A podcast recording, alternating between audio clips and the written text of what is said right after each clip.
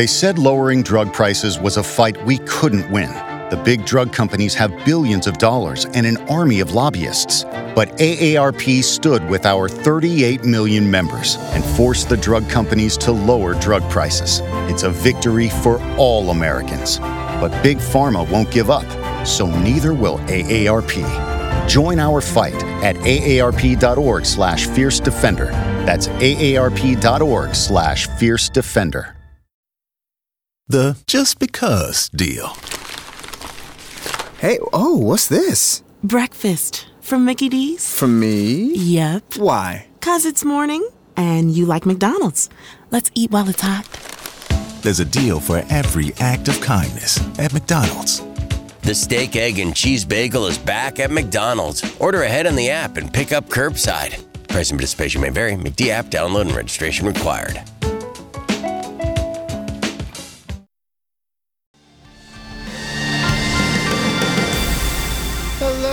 Everybody. Happy Monday. Here we go. It's that time again. Matt Connarton Unleashed. And we are live from the studios of WMNH 95.3 FM in glorious downtown Manchester, New Hampshire. Also on Comcast 97 if you're in Manchester. And hello to all of our online listeners across the nation and around the globe. Of course, you can go to my website, mattconnarton.com, for all of your live streaming options social media links, contact info, show archives, etc., etc. Today is Monday, April 11, 2022, and I am not alone.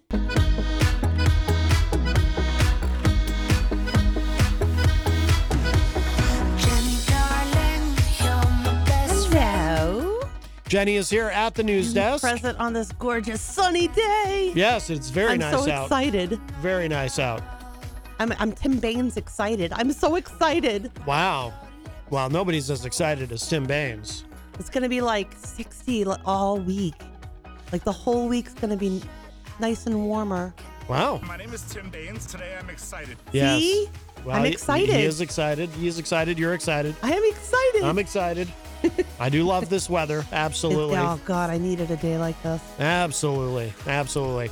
Welcome, everybody. Of course, uh, I want to remind you before we get rolling, uh, we are proudly sponsored by the Hop Knot in the Brady Sullivan at 1000 Elm Street. But don't go there today because Monday and Tuesday is their weekend.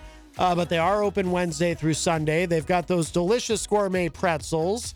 They have craft beer. They have awards. They just won two awards in the Hippo recently and uh, which is very very nice. Um, yep, I stopped in there the other day. Um, they've got, uh, of course, uh, Wednesday night is industry night at the Hop Knot. Thursday night's trivia night hosted by the great Bill Cini, who also does trivia Wednesdays on the morning show. Um, very popular feature there. And Friday nights have live music. And this Friday it's Sam Robbins, who uh, I don't think I've ever met Sam, but I definitely know the name. So Sam Robbins performing there live this Saturday. And of course, uh, about a couple of months now, we'll have Juneteenth. Really looking forward to that. That's going to be a. last year was very successful. This year is going to be even bigger and better. So we look Gonna forward be to that. huge. Yes, yes. The ratings are going to go through the roof Through the roof. Through the yes. roof. Wow. Without any help from. uh from anyone. Yeah, it's amazing. A little little inside. Yes. little inside joke there, but uh, some of some of you know. Anyway, uh, speaking of sponsors too, um, you know we are bringing on uh, Payne Specialty Group, and we're going to be going there tomorrow. So we just have to get this uh, sorted out with the ad. Yes, yes, getting yes. getting an ad ready uh, because it looks like um, I, I might be doing it after all, which is fine. I enjoy doing that actually, so I'm happy to produce that for them. But uh, yep, so uh, Jenny and I will be going there tomorrow, and we'll get that all figured out. So they're still coming on board as well. I don't want anyone to think that uh, uh, we forgot them or they forgot us or anything like that. So no, no. so we look forward to that. The normal stuff to get up and running. Yes, yes. I'm excited. I'm so excited. Wow. My name is Tim Baines. Today I'm excited. So is Tim yes, Baines. yeah. yes, Well, yes. well, very good. You know, I went to Elm House, and I have to say, they can make a cauliflower crust pizza that's really good. Ah, Yes, it, it, my my um, one of my good friends and I are like on a mission to find all the good cauliflower crust pizzas, yeah. And we just added that one to our list. Oh, Giorgio's makes a good one too. I wonder if Clemento's does that. You know, I need to check that one out next too and see if they do. Yeah. Gluten free stuff is more popular now on the menu. And I have to say, when I first heard about it, I thought, my God, no. Cauliflower pizza? No. It's actually super good. You've eaten it. Yeah, I tried it once. I liked it.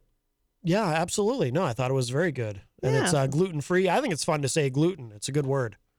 Well, it's better for your tummy. Is it? Yeah. Oh, very It's a little easier to digest without the gluten. Ah, yes, yes. Not to be mistaken with glutes, which is a muscle. Right, yes. Yes, just so you. Gluteus maximus. That's right. And minus.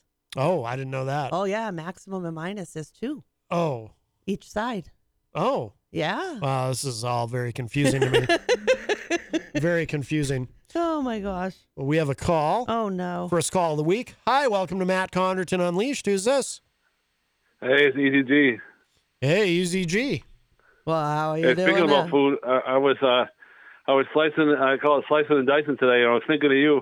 I was sl- slicing, uh, getting ready for my cereal tomorrow morning. Some nice fresh cantaloupe. You were cutting up a cantaloupe and it made you think of Maddie? No, no, you, get- you know, you get you get 'Cause you of get the a little uh, tub Are of you it, uh, picking the on his market head? basket. I know, I know how um, uh, Matt loves cantaloupe. No, we- huh? I don't remember ever In discussing what that. planet are you? I, I'll tell you what, though, it concerns me that you were slicing and dicing and thinking of me. It, uh, I uh, thought you said on the station one time that you hated cantaloupe. I don't know. Uh, I, I don't. I like cantaloupe. I don't know if I hate it. I I, I, think he's comparing you to a melon. I I It's maybe all about the head. I do have a big. He- I, It's I the got a melon. big Irish head. anyways, I mean, maybe maybe I misheard, misheard you, but I was I was also slicing up some some radishes. I was slicing up some uh, cucumbers. Don't slice your fingers. I just fingers. cooked some fish, That's what I always end up doing. and uh, so all, all, my uh, And my uh, fish. supper already. So I'm a- Whoa, back a this fish up. dinner.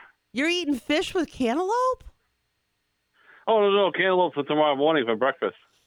Ah, Yeah. Wash that knife, man. Yeah. I just seen a, a nutrition lady over at Hitchcock, and I, I need I need to try to eat better because my my cholesterol and triglyceride levels are unfortunately are sky high. Ah, Through the roof. That's not so a I good have thing. to try to. I, I well, I have to. I uh, will try to eat better because the I don't want to go on some medication starting in July. So and you don't want to have a a, lot- a heart heart yeah, issue. I already take I already take enough medication Wait, why why would you be going on medication starting in July? because the, the levels are sky high, and they're worried about if it goes much higher, I'm I'm a candidate for a stroke or a heart attack. But why July? In other words, they're giving him till Well, because then to the, uh, that's straighten when it they out do the Oh. blood work. without. Oh. So if, if he doesn't get his So a butt couple in months to get gear, my. I've got all my levels down before, so I can do it. You know, it's just a matter of well, eating better. yeah, stay away from the fried foods and all the processed stuff. Right. Eat a heart right. healthy diet. It I, can uh, be done. I've done it before, so. I'm not a nutritionist, but uh, I would recommend uh, cantaloupe and fish. Ew! That's uh, that's what he needs. Yeah. Stop with that So again. the, the, the lady I met with, uh, I forget her name right now, but she she recommended recommended to, uh, eating a lot of uh, vegetables for lunch and dinner. Only had a tablet to So I got look some up corn a in there, I cardiac got healthy some, uh, diet.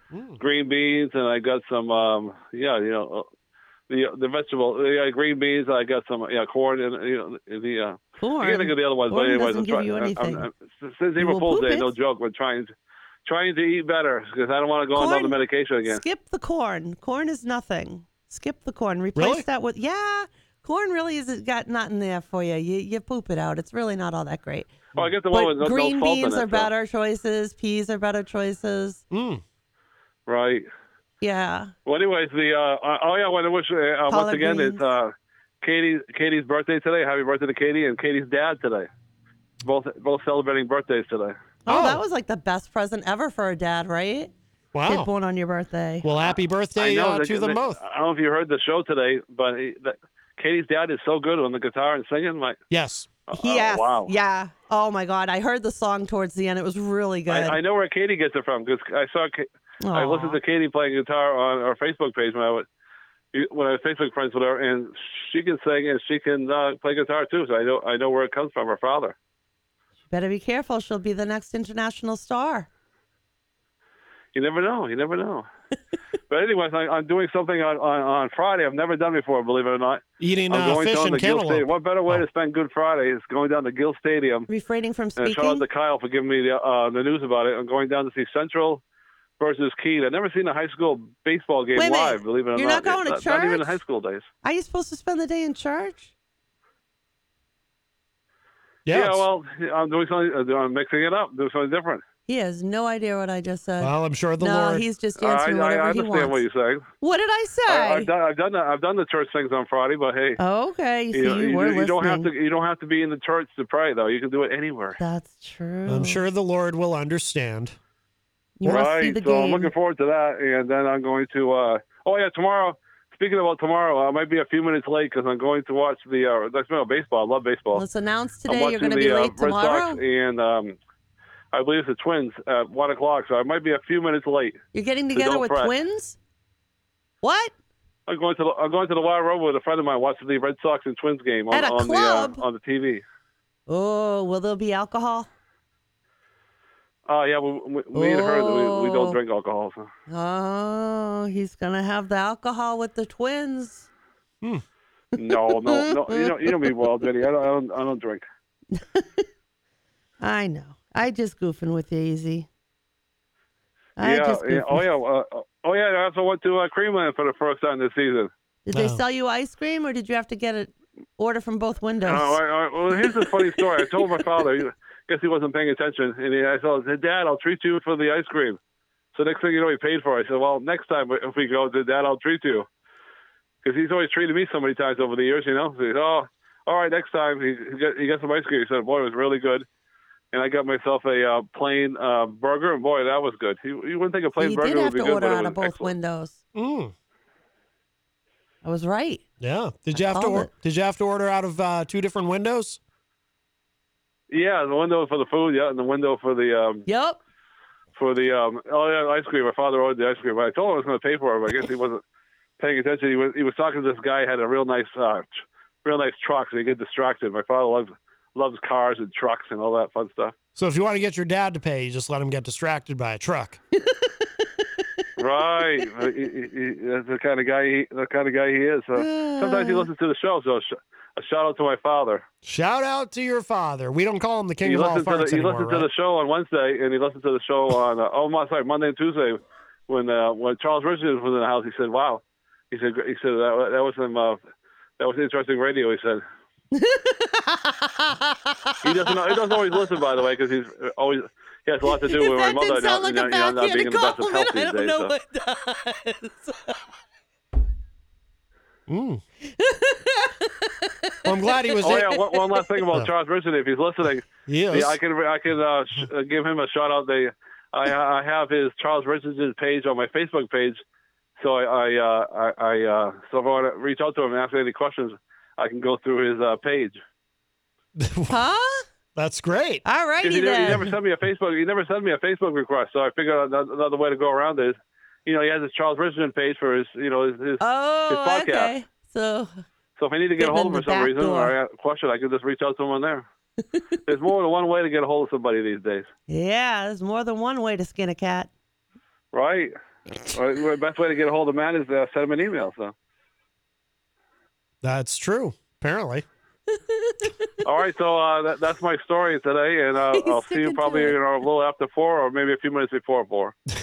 oh, okay. All right. He may be on time, but he may be late, but he's announcing it now. I just hope you We'll don't. see, we'll see you guys tomorrow. You have a great show, and I'll be listening. Bye bye. Thanks, Good luck being late. I just hope he doesn't smell like fish and cantaloupe.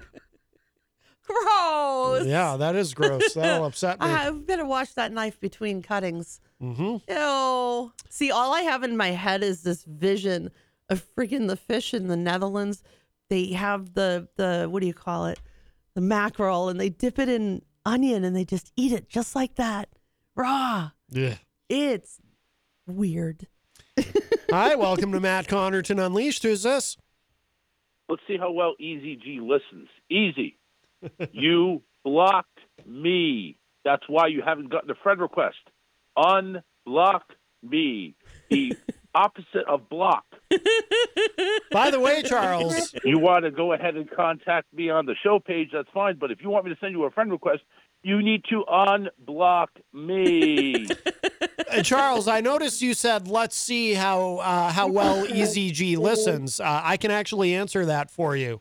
Uh, not well. No, no, no. I, I, I know too. You don't Yeah. have to answer it for me. I already know. Oh, It's, it's it's, it's, rhetorical. it's rhetorical. I understand. I understand. Yes. Well, you didn't understand it, you wouldn't have said it. Well, I was listening. If you understood, no, you wouldn't, because if you knew it was rhetorical, you wouldn't have answered it. Very conscientious. I Ah, wanted to make sure. yeah. Yeah. Excuses.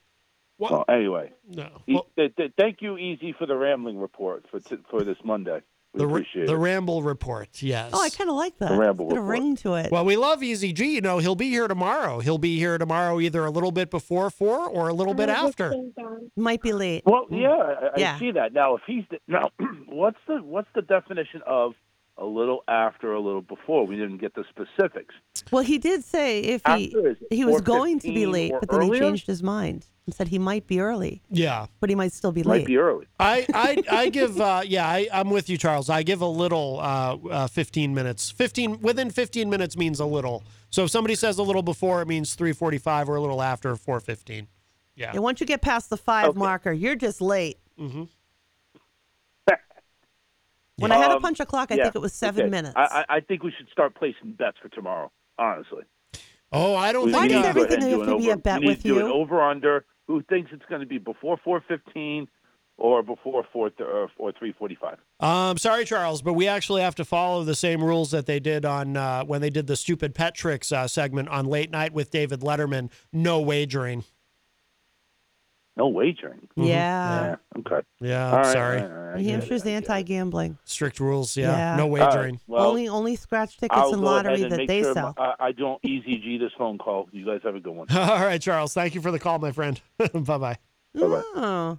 All right, that was Charles Richardson from the great state of Florida, and of course the Charles Richardson Show, uh, which you- are the uh, primary co-host on that program. When does that resume? Is that tonight? Tonight. Oh, tonight. Tonight Very good. at seven o'clock. So it tonight, resumes. so tonight, the Charles Richardson Show online every Monday, Wednesday, and Friday night from seven to nine p.m. And Jenny is a co-host on that program. I'd, I'd say you're the primary co-host. You're on more than anyone I with uh, Charles.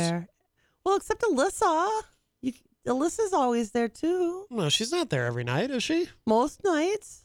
Is she? Most nights. Seems like there's a lot of the, a lot of the time it's just you and Charles. sometimes, but Yeah. not always. Yeah, yeah.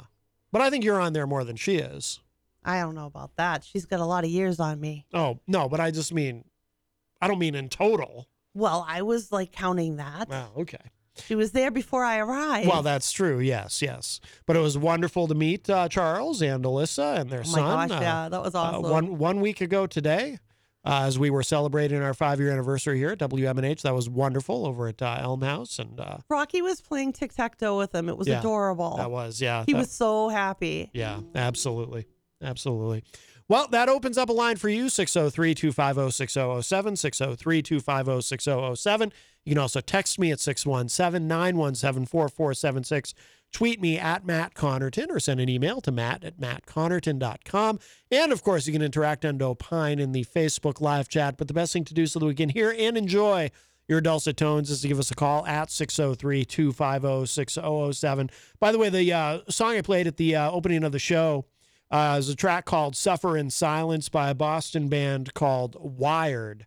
Uh, I really uh, like them a lot. I stumbled upon them recently. I'm That was tr- really good. I'm going to try to get, I want to get back into the habit of playing more, you know, uh, local, you know, New Hampshire and, and Boston area bands. And um, that way, too, it, uh, you know, we're less likely to get knocked off of Facebook every time I play music because that's been happening uh, quite a bit, quite a bit lately.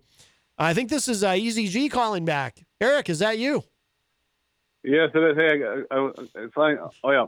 Here's what I want to do after the after the show. Uh huh. The uh, I, unfortunately, I got an incredibly long list of people I have blocked over the years. Yes. So maybe you can help me unblock Charles, and maybe we can figure out how to get you back on my Facebook page too. Why do Why do you have an unbelievably long list of people you've blocked over the years? Oh, because I've run into some problems over the years, unfortunately. So What kind of problems? with people. What kind of problems with people? Oh, I'd rather, I'd rather not get into it on the radio. It's Well, why'd you block you know, Charles? issues. Why would you- everybody, everybody has issues with, with What did, people over the years, unfortunately. So what did what did Charles do? yeah, what did Charles ever do to you? Why would you block Charles? He's a wonderful man. I don't know, but you never. This all goes back to the uh, a while back when I wasn't getting any sleep. I was up all night, Uh huh. and, and I thought it was a good idea to kill Facebook, Uh huh. But I don't and understand. I eliminated all my Facebook friends. Uh huh. That- But That's why- what happened. I eliminated you by mistake. I Uh-huh. eliminated. I blocked Charles. I don't know. I was just. I was out of control. So no, you, no uh, sleep. You know, you do yeah. stupid things. So you blame your lack of sleep on Charles Richardson, is what you're saying? No, no, no. But I had, I had, I had, I had, uh, I, I had, you know, in that process a while back, I was trying to, I was going to get get off Facebook, but the, uh, Yeah. uh, then I got back on and it was a, just a disaster. So So Charles is is uh, really the root of all your problems. no, it's just that the, uh, I, might- I might have blocked him by accident. Same same way I kicked you off too. So maybe we can figure out how to get you back on, Matt, after the show, and we'll get Charles back on. How about Melanie? How about Melanie Uh, Lola? we, we, What's maybe your- we get her back on too. Yeah. What's what's yeah? Melanie's in the chat. She's asking what's your issue with her. Well, like I said, uh, the uh, I, I, I might have blocked the people by uh, by um, by killing Facebook. So So it sounds like what you're saying is Melanie and Charles are the root of all your issues.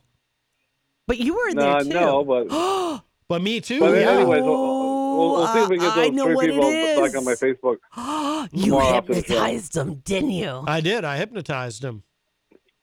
Matt I know hypnotized it's not you. really it's not really anything important as far as uh, I hypnotized uh, you. things That's going what on he in the did. world, but we'll we'll see if we can fix that tomorrow. All hail Maddie. Are you All hail All right, I'm gonna let Maddie. you go. I'm just Sorry. rambling on about useless information. So we'll see you guys tomorrow. are you hypnotized by me? Oh my God! No, he's not.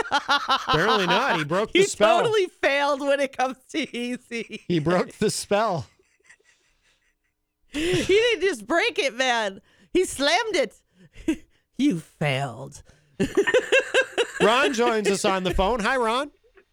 Yeah, hello to the Hi. both of you. What a great day, huh? Yes. I know, right? Beautiful day outside. Oh yeah, so nice, so nice. I don't, uh, I don't think you care, honestly. But I'll start out with an apology. I hate to use your AM time to promote anything else, but That's what a great time Friday night listening to the '80s. I was like, holy cow!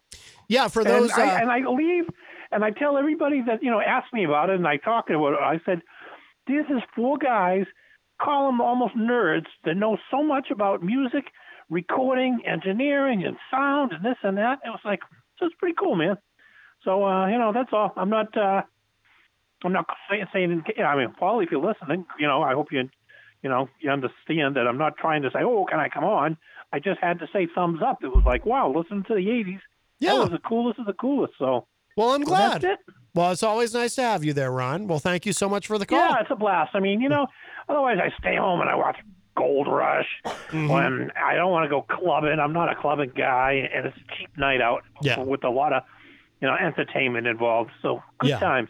Yeah, absolutely. No, it was wonderful to wonderful to have you there. I'm glad you uh, were able to come. All right, thank you so much. All right, my friend. Take care. Bye bye. Bye bye. All right, that was our friend Ron. So if you're not uh, familiar with what Ron was referring to, uh, he joined us Friday night for Retro Spectrum Radio with Paulie C, which airs every Friday from 7:30 to 10 p.m. right here on WMNH 95.3. I have the honor and privilege of being one of Paul's co-hosts on that show, along with our friends DJ Steve and Dan Randlett. And uh, our friend Ron joined us uh, Friday night as well, and we had a lovely time. Always nice to see Ron. And he did come bearing food, which is nice. He brought us a delicious uh, pie from Elm House of Pizza. And uh, so we had a wonderful time, and it was uh, it was great to see him there. But uh, yeah, always uh, always a lot of fun. So Retro Spectrum Radio Friday nights right here on WMNH. Uh, that does open up a line for you 603 250 6007 603 250 6007. I do want to say hello to everybody in the Facebook live chat. We have a busy chat room today. Uh, Mike Pelopita joins us from another one of our great sponsors, Queen City Cabinetry in the historic Sunbeam Mall. Hello, Mike. Uh, Melanie La Liberty, I mentioned, uh, from the great state of Vermont, joins us. Also, Rocky Huber says, What's up, family? What's up, Rocky? Jenny, I see you're in there. I'm Shal- everywhere. Shalom, peeps. Uh, Tom Blanchard joins us and says, uh, Hi, everyone. Uh, let's see. Oh, Melanie says, uh, Holy S, we are not kicked off. It's going to be a good day. Yeah, like I said, I played a local Boston band, and apparently the uh, Facebook algorithm didn't catch it. So, or not algorithm. Algorithm's not the right word in this context, but whatever. The Facebook bot that says, ah, you're playing copyrighted music. Ah. I don't share until it's our theme. Yeah, that's probably It's just- it's the only way. Yeah, that's that's wise. Yeah. Yep. Uh, DJ Steve, oh, speaking of Retro Spectrum Radio, DJ Steve, Stephen Light joins us in the chat room, says, Good afternoon, Matt and Jenny. Have a great show. Um, What show? Isn't this a test? I think he means this show. Oh, Uh, oh, I- I get it. that was a little inside. That was very inside. it if- was for you. But if you know, you know. Alrighty. There's a couple people who It might. was cute until you said that. well, uh, Uh-huh. Tom Blanchard says, I'm Take my shunned. thunder away. Do you know what happened with with, with uh, this? Uh, Tom Blanchard says in the chat, "I'm shunned from the morning show." What? Do you know why Tom is shunned from the morning show? I do not. Because I have no idea. I have no idea. Well, we're sorry to hear about the shunning, Tom. Uh, you're welcome here, of course. We love you. You Uh, come play with us. Uh, Charles Richardson also is in the Facebook live chat, uh, as well as Ricky Litwinkowicz from uh, the great state of New York. Now, Ricky is a real New Yorker. That's true. Very much so. He's not hanging out in New Jersey trying to pass himself off as a New Yorker. He has He's a real, real New Yorker. shows too. Yeah, yes, he does actual. Yeah. Yes, he's actually accomplished uh, quite a Production bit. and stuff. That's right. Charles says cauliflower pizza is good like pineapple and ham on pizza. Ooh. No, No. I actually no pineapple, pepperoni, and extra cheese. That's the key with red sauce. That's the key. Uh, Melanie doesn't. Uh, Melanie doesn't think Tom should take the shunning line down. She says, "If you stay away, then the terrorists win. Don't let them win, Tom." Oh, That's right. Challenge. Okay, so Tom says, I guess I pissed off the guys about a podcast they were making. Well, anyway, there was moon uh, there was moonshine involved. I thought that was all resolved, uh, I thought Tom. that was all over with too. yeah, I thought I thought uh, there was a kumbaya moment. yeah, I thought I, I thought it happened on this show the last time Kyle Clayton was here. Imagine your new bathroom. A sparkling new tub, a modern shower conversion, a seamless new wall, all done in as little as a day. Introducing Bath Fitter. Join over 2 million customers delighted with our one of a kind remodeling process. No demolition, no mess. Guaranteed for life. Installed in as little as a day. Book a free in home consultation at bathfitterpodcasts.com and get our best offer of the year right now. Bath Fitter, 35 years of better bath remodels. They said lowering drug prices was a fight we couldn't win. The big drug companies have billions of dollars and an army of lobbyists. But AARP stood with our 38 million members and forced the drug companies to lower drug prices. It's a victory for all Americans. But Big Pharma won't give up, so neither will AARP. Join our fight at aarp.org slash fierce defender. That's aarp.org slash fierce defender. Kyle was here, and I think Gonzo was Gonzo here. Gonzo was here. And and and Tom Tom apologized in the chat for what he said, and then everybody was all lovey dovey. yeah. So what's I, I don't understand. Did you say something else? Did you say something new? Why why the why why the Oh, shunning? Geez, come on now. Really? I just- Gets fixed and you say, I hope that's not it. I just don't get it. Inquiring minds want to know Yeah.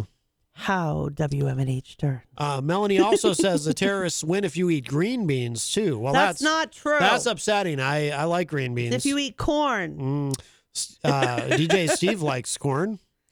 Um, I like corn on the cob. Oh, Charles says, uh, you know, we were talking about uh, today is uh, Katie's birthday. Charles says, uh, I just think Katie is awesome. Very nice. And Charles also says, peanut butter and sushi sounds just as appealing as fish and cantaloupe. Ew. Ew. Both sound just wrong. They- and why would you think of such things? They do, yes, No. yes. Um, Ruin peanut butter for me. Charles says, the Ramble report from Easy G. Oh, stop it. Rocky says, how's the bathrooms at Creamland Easy? Yes, well, as we all know, Creamland. Do they have uh, them? Creamland, no, Cre- remember, Goldenrod has the bathrooms. Uh, Creamland does not. That's right. That's Wasn't there a pooper? That's why I'm a goldenrod man, and this is uh, this goes back to newer listeners. Of course, are, are baffled by this because this this goes back to a very old bit. Well, I shouldn't say very old, but it seems like it seems old, like from what what three years ago. I don't know But, anymore. but yes, I prefer It blended. I prefer goldenrod because goldenrod has an actual uh, bathroom for patrons, whereas Creamland does not. And yes, we all well local people all, all know about you know there was the incident with the Creamland pooper who I still think was Easy G, but we won't uh, get it. I was actually accused. John Hopwood accused me. Can you believe that? Oh, but you just said it was Easy G. I think it was Easy G. Yes, How Dare you? it was one of his uh, scandals. but he there. likes ordering from two different windows. Yes, yeah, we went there. J- Jenny and I went to Creamland once, and it was. I Uh, wanted ice cream. uh, I think you wanted uh, ice cream, and I wanted a burger, and it We was could- uh, and this whole. no. It was they, they had two different windows, and you got to order the food at one and the and the uh, ice cream at the other. But we uh, and there was a minimum order requirement and there too. was a, it, it got very at the window. It got it, it, it was very complicated. like and, you had uh, to get ten bucks of food to get me and- the ice cream. It was all very strange. Just wanted an ice cream. That's And- all I and wanted I- and was I- an ice cream, and I, Daddy. I suspected that the girl who was explaining it to us was making it more complicated than it had to be. I kind of got that vibe, but uh, we were just like, yeah, no. We we ended up going somewhere. I think we went to Applebee's. I got blocked from my ice cream, man. Yeah, it was. Um, Applebee's don't got no ice cream like that. Yeah, I wanted chocolate. That's all I wanted was chocolate ice cream. yeah. Now I want ice cream. Uh, Aw. Eazy-G's calling back, probably, Oh, uh, probably to deny that he is the uh, pooper? the probably uh, yes. Hi, uh, Easy, what's up? Are you there? Yeah, hey, it's ETG. Yeah, I was just there Saturday. There's no sign anywhere about uh, ten dollar ten dollar minimum for credit card. I guess they're not they're not doing that anymore. Oh well, that's good. I only I only spent like five bucks on a burger. My father spent three bucks. I Oh, so think he paid was the cash. Thing. No ten There's no dollar. signs, and there's no signs. The ice cream place, uh, uh, ice cream, where you get the ice cream or the burgers or the chicken, whatever you want to get. There's no signs. So, so uh, I think that that situation uh, is uh, not not not not working. Not it's not. Yeah, it's not up Oh. there anymore. So Don't poop there anymore, Thank okay, you. Easy? Do they have a uh, public bathroom yet? No, no, warm poop drops. Like I said, I only spent like five bucks on a burger, and there was no uh, there was no sign saying you know minimum ten dollars. yeah, I worked there like four years ago, so you know things things have changed. Things have changed, Eric. but they still have no bathroom. So I thought I'd give you, That I'd has give you an, not an update. So if anybody wants to go to Creamland and only want to order a burger, there's no there's no hassle anymore. You want to order what three four dollars of ice cream? There's no hassle. So. And Thank goodness. And you promise not to drop any But obviously, deuces, Creamland right? like you, you spend a lot more money than that. but if you only want to spend a little bit, you know, you, you can you can get away with it now. a little or a lot, he's got it. I'm still a goldenrod All right, well, man, even though I, I'll even let though you go I've, now. That's my uh, update. even though I've Bye-bye. never actually uh, eaten at goldenrod, but I'm still a wow, he did it man. to you again, man. Well, you he know. He did it to you again. He's very efficient. Uh, Eric Street joins us in the chat and says, um. Eric says the meatball sub at Clemento's was very good. Oh, I like the meatball sub. cool. And uh, Tom says, I have to call the morning show and apologize to the guys. Oh, okay. I guess uh, I guess the apology on this program is non-transferable. Oh, see, I didn't know that. Ron joins us again. Hi, Ron. Guy, the guy's right. The meatball sub was great. Uh, homemade. His wife makes them. Uh, terrific, actually. I, great's not enough. Terrific. But I had a uh, BLT the other day, and yabba dabba doo. I'm telling you, that was a good one. At uh, but the reason I was calling back so so quickly, I lost track of what it was. But there's something I saw on the news the other day that said, um, you know, beware that this year you're going to pay a heck of a lot more for ice cream. And I don't remember what the reason was. I don't know, because you know dairy products or whatever it was. But they said th- this year de- uh, ice cream is going to cost you more. Because it's going to cost And more. by the way, Hmm. if you go to Mojo's, they have fantastic ice cream selection, and you know you can get whatever you want too. You can get hamburgers and hot dogs and and whatever else. so if you're ever in the area, and you got nothing to do, go visit Mojo's, and I know you'll be happy. Well, very nice. I need chocolate now. And, and that's it. I uh, that's my story, and I'm sticking to it. All right, Ron. Thank you for the call.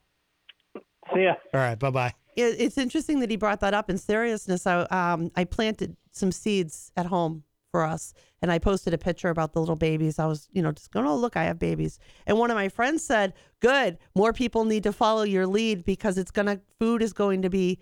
Much harder to get because the price of grain and Yes. the availability of grain.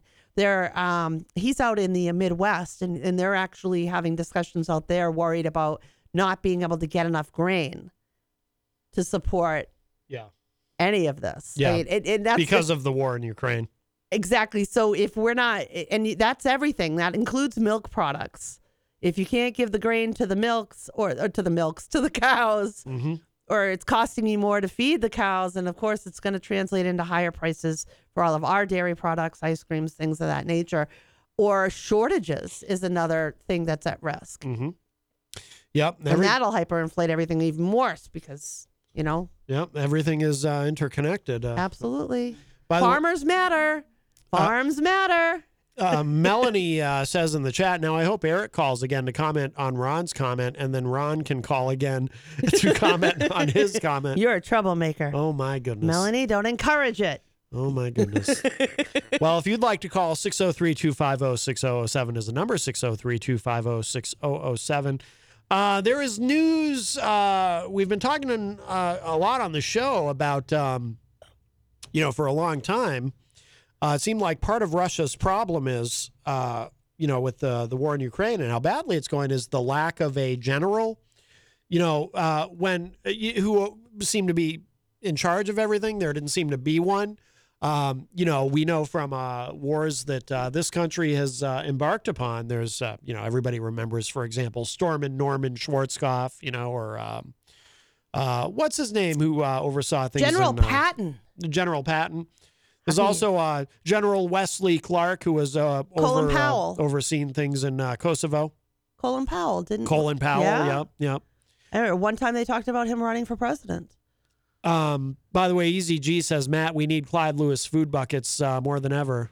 Oh yes. Oh jeez. Um, so, so, uh, and and you know, and there's these stories that uh, as many as seven generals have actually been killed in battle uh, in uh, Russian generals, uh, which is highly unusual. You don't usually hear about generals uh, getting killed. They're the ones supposed to be ordering everyone else to go and get killed. Well, apparently, uh, I think they're running out of people. well, I guess Putin finally figured something out. Uh, this is from theweek.com. Russia appoints new general to oversee Ukraine invasion. And this is a bad guy. Uh, general Alexander Dvornikov, if I'm, uh, I think I'm saying that correctly. Apparently, he uh, he is known as uh, the butcher of Syria because uh, the Russians in Syria, uh, you know, had no uh, no compunction about uh, killing civilians, and uh, you know, pretty. Th- this guy is fine with plenty of war crimes and. I was reading that from 2015 until present day, there's estimated to be 25,000 civilian losses in Syria with war crimes, much like what they're talking about now. Yeah. But it hasn't gone anywhere. You know, cluster bombs, all the kind of things that we've been seeing Russia do to Ukraine is what they did in Syria. Yep. Uh, it says here Russia has appointed General Alexander Dvornikov, who commands Russia's southern military district and has a lot of experience from Russian operations in Syria to oversee the war in Ukraine. A Western official said Friday, according to the BBC, the Russian intervention in Syria was notoriously brutal. And foreign policy analyst uh, Rula Jebreal said Dvornikov's appointment likely signals an expansion of Russia's terror campaign against Ukraine. Um, the reorganization comes after Russia's military withdrew from the Kiev region, having failed to take the capital. Observers expect these Russian units to be redeployed to eastern Ukraine. Prior to, to uh, Dvornikov's appointment, Western officials reportedly believed there was no single battlefield commander, and that's what we were talking about. There was no, there didn't seem to be any um, anybody in charge on the ground. Uh, there was no single battlefield commander overseeing the Russian invasion. The New York Times reported late last month on the intelligence community's consensus that, quote, the men making decisions are far from the fight back in Moscow. Defense Minister Sergei K. Shoigu, uh, General uh, Valery Gerasimov, the chief of, you can always tell when I'm reading a name for the first time, the chief of the general staff of the Russian military, and even President Vladimir Putin. Several Russian generals have been killed on the front lines as they attempted to untangle tactical and logistical problems that arose due to the lack of proper coordination. So that's um, that's new. There's actually somebody in charge now, which which isn't uh, good news because not only is this guy brutal, but he might actually be able to uh, get things somewhat on track for the Russians. But hopefully not. We would love to see things uh, continue to go uh, horribly uh, for the Russians. That Which we've got. preference. which we've got. I mean, let's look at it in the sense of since they did this, people who are Ukrainian are are, are flying back to Ukraine to volunteer. Other people refusing to leave people who are elderly are taking up arms. People are are going uh, doing everything possible guerrilla warfare to to save their country. And now we go to Russia, where he's on his second round of drafting people into service. Their their military is getting drafted in, where Ukrainian people are volunteering left and right. Uh, you know, you've got that issue. You've got the fact that they have crap for morale. And just like you were just saying, how there never hasn't been somebody in charge, they really went in there thinking, we're going to have this in three to five days. We'll take over. No big deal. You know, uh, Zelensky's going to just, you know, fly the coop and go to Canada or something. You know, w- we've got this. They weren't expecting that the Ukrainian people would say no. And they certainly weren't expecting Zelensky to stay and fight. I mean, if we if we follow suit with a lot of these types of things that have happened in other places, I mean, the Afghanistan government left before the people even knew what was happening. They they were gone, smoke coming out of these people. Yeah. But it, not in Ukraine. In Ukraine, I people. It's it's amazing to see. They've got drone people who are like drone enthusiasts, like we have here in the states, who are now like their own military unit in Ukraine, and that has played a huge role in the Ukrainian people being able to hold their own against these forces is using technology, 21st tech, using drones, using all of that to their advantage. Yeah. But there's such drastic differences. The Ukrainians are not going to stop. They're not going to give up their country. So until Russia's through killing their own, until they run Yeah. out of troops or run out of machinery, I don't know what's going to happen with them first. There is a theory that as uh, the Russians uh, kind of uh, redeploy in, in the east of Ukraine, you know, where Donbass is, you know, where, that, that they may try to lock down um, the areas that they, they had some level of occupation in before, like the Donbass region, but they may try to lock that down. And then Putin may, might finally come to the negotiating table and, and say, you know, we're taking, basically, we're taking eastern Ukraine. And, Ukraine uh, is going to say no. Yeah, probably. You know, I mean, look Yeah. at they they. I never expected personally, and I'm sure that many other people felt the same way that Mariupol would get back into Ukrainian hands. I didn't expect that to happen. I thought Russia had a hold on that boy. Yeah. But now what we're seeing is beyond genocide. I've been calling it genocide and it is genocide.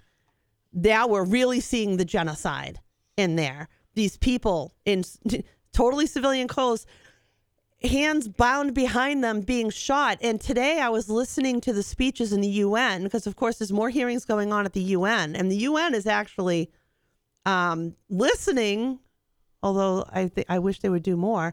Um, the Russian Federation is in there and without any shame or anything is sitting there going, This is all made, this is all made, these aren't real. These videos or pictures you're seeing were made up by the Ukrainians and the Americans. It's got there aren't really people dead. These are movies. He literally used the word movies on the mm-hmm. on the UN floor today, trying to say that Mariupol is is isn't real. Yeah. It's very real. It is. It, it looks like Hiroshima after the bomb was dropped, is what it looks like. There are so many dead bodies. It's going to take forever to find them. They're buried in the Yeah, buildings. I was listening to this woman crying and saying how they heard people for days crying out in the buildings that were bombed. These cluster bombs, these missiles that they dumped into apartment buildings until there weren't cries anymore. That's what these people are living with every day. Our first world problems are nothing. I, I just, I'm sorry. I went on a little bit of a tangent there, No, but it, it's, It's okay. it's it's hard, and it, you know, it, they just. I don't know if you saw this. We over the weekend was the commemoration of remembering the liberation of Buchenwald. And normally there are like Russians or at these events, and too there was no there's no Russians at any of the events anymore. They've literally become what they used to fight against. It, it, you know, Yeah. I can't see how they can win because Ukrainian people are not going to give up their country. It's not going to happen. Well, it's like I've been saying. I think that this is just going to go. I mean, this is probably going to go on for years, and Vladimir Putin will spend the rest of his life uh, bogged down in Ukraine. To do And, what? uh, Destroy the economy of his country. Oh yeah, yeah. His people are going to go hungry. He's going to put them in a complete and total depression now. The uh, oh, they defaulted. I think that was. Did they actually default I think that was today. So far, we know that their Um, bond rating went to junk. They've got they they've lost a ton of access to banks. A lot of the foreign banks have, have completely cut them off. And out of all of this, there are other countries and other supply sources that are now coming up, where countries that don't want to deal with Russia are going to now deal with other countries. You know, Germany is going to maybe perhaps benefit off of some sales into European countries they didn't have before. There are going to be new avenues opened up, new trades are going to open up, and Russia is going to be left behind, and they're and they're killing their own people while they're while they're doing this horrific thing. So this was updated actually just a little while ago, right before we came on the air. Uh, CNN Business: Russia has defaulted on its foreign debt, uh, says the S and P. Uh, Russia has defaulted on its foreign debt because it offered bondholders payments in rubles, not dollars. Uh, the credit ratings agency S&P has said uh, Russia attempted to pay in rubles for two dollar denominated bonds uh, that matured on April 4. S&P said in a note on Friday, the agency said this amounted to a selective default because investors are unlikely to be able to convert the rubles into dollars equivalent uh, to the originally due amounts because the ruble is worthless now. Not even worth a penny anymore. According to S&P, a selective default is declared when an entity has defaulted on a specific obligation but not its entire debt. Okay, so Russia's not in full default. Uh, Moscow has a grace period of 30 days from from April April 4 to make the payments of capital and interest. But S&P said it does not expect it will convert them into dollars given Western sanctions that undermine its quote willingness and technical abilities to honor the terms and conditions of its obligations. Um, a full foreign currency default would be Russia's first in more than a century. Wow. When Bolshevik leader Vladimir Lenin repudiated bonds issued by the Tsarist government. Russia cannot access roughly $350 billion in its foreign currency reserves as a result of Western sanctions imposed following its invasion of Ukraine. Until last week, the U.S. allowed Russia to use some of its frozen assets to pay back certain investors in dollars. But the U.S. Treasury has since blocked the country from accessing its reserves at American banks, part of its effort to ramp up pressure on Russian President Vladimir Putin and further diminish his war chest. Yeah, war is expensive. Wow. War costs money. Uh, JP Morgan estimates that Russia uh, had about $40 billion of foreign currency debt at the end of last year, with about half of that held by foreign investors. The ruble is the equivalent of 0.012 against the American dollar. Ah. It, it's not even a penny. I- It's I don't even know if that's at a quarter of a penny. It it's it's worthless. Well, Their currency is worthless. Their products are getting cut off. People aren't going to buy their stuff. Why? It, it's mind boggling that he has done this to his country and his people. Well, he's gotten away with it so far, uh, and, and polling data shows uh, Russia his approval rating in Russia, Putin's approval rating has actually gone up, and Russians overwhelmingly support the war. But of course, we have to keep in mind the context of how it works there. It's state-run media. Um, you know, he's uh, he's telling uh, you know th- the media there is telling the people you know that this is a just war and that the Ukrainians were developing nuclear weapons and they had biolabs and and and they're doing this and they're doing that and they're evil and and so the the Russian the United States are having biolabs in the Ukraine. oh yeah they you know and of course uh, th- this is a uh, I like how they say it's our fault. works. It's our fault this war happened, according to Russia. Well, that's well, that's the other part of the narrative too. Is is that this is not a war against Ukraine. This is a war against the West. It's a war against the United States and NATO. That's how they market it there. Yep. And and you know, and there's no there's no counter narrative except for you know a few. Uh, obviously, you have some war protesters, but you know, not enough to to make a huge difference. It's something like eighty percent of the Russians are totally in favor. But of course, too, you know, if you hold a gun to somebody's head and you say, you know, are you in favor of this? Well, yeah, you better say yes. So, Yeah, a political dissidence is actually a criminal prosecution there, but they're li- they're very limited on what they're able to access on the internet now. Mm-hmm. They're not able to access like you and I are, Yeah. or like they were able to maybe six months ago. They're locking their people down and they're telling them what they want them to know, want them to Yeah. hear. They've literally got them believing that the Jewish president of Ukraine is a Nazi Yep. and, and that is just beyond mind-boggling. But yeah, that's what happens when propaganda rules the day and truth is cut out. Tom Blanchard in the chat says that won't hurt Putin. It's only going to hurt the Russian people. Exactly. That's true. Putin is very wealthy. He may, He's not going to miss a meal. no, he may be a billionaire. Uh, from what I've read, it's it's it's possible that he's actually a billionaire. Um, and there's there's a lot of uh, suspicion that his his daughters are hiding his money, or a substantial portion thereof. Could and, be. and that's something that they believe he's done for a long time is hide asset amongst his children. well, they're trying to sanction the daughters though. Now I know Right. that. I Yep. know that. Yeah. Um. Uh, they're trying to they're trying to and there has been it's been interesting to watch the different countries around the world finding these russian oligarchs and like pulling up taking their yachts and stuff away from them i i mean i had to kind of grin and when i saw uh armed guards as like taking over this this massive yacht in like i think it was australia. I think australia got their hands on one.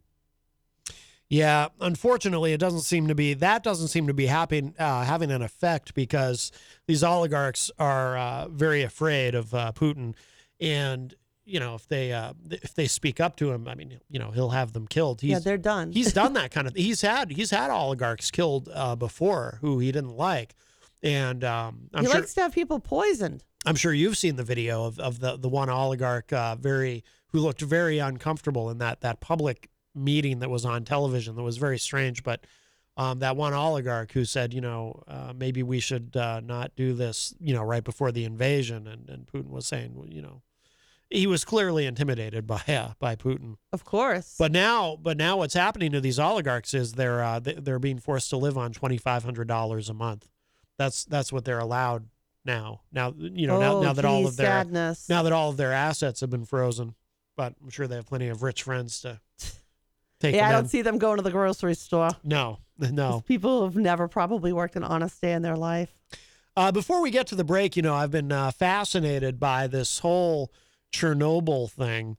Um, you know, we were talking about it on the show last week Right. about uh, how, and it, it is it is absolutely baffling. And I assume nothing like this will be happening going forward now that this new general is in charge. But uh, Putin sending uh, Russian soldiers to dig trenches in the Red Forest in the exclusion zone around Chernobyl, where of course they began to uh, get sick with. Uh, radiation uh, sickness and then they had to leave and, and of course the ones who are sick will i mean my understanding is the way radiation sickness works is uh, once you become ill that is the beginning of the end. You don't get better. You you you know they're, they're going to die. So putin sent these sent these soldiers in to dig these trenches in the red forest which is called the red forest because the radiation turned the trees red.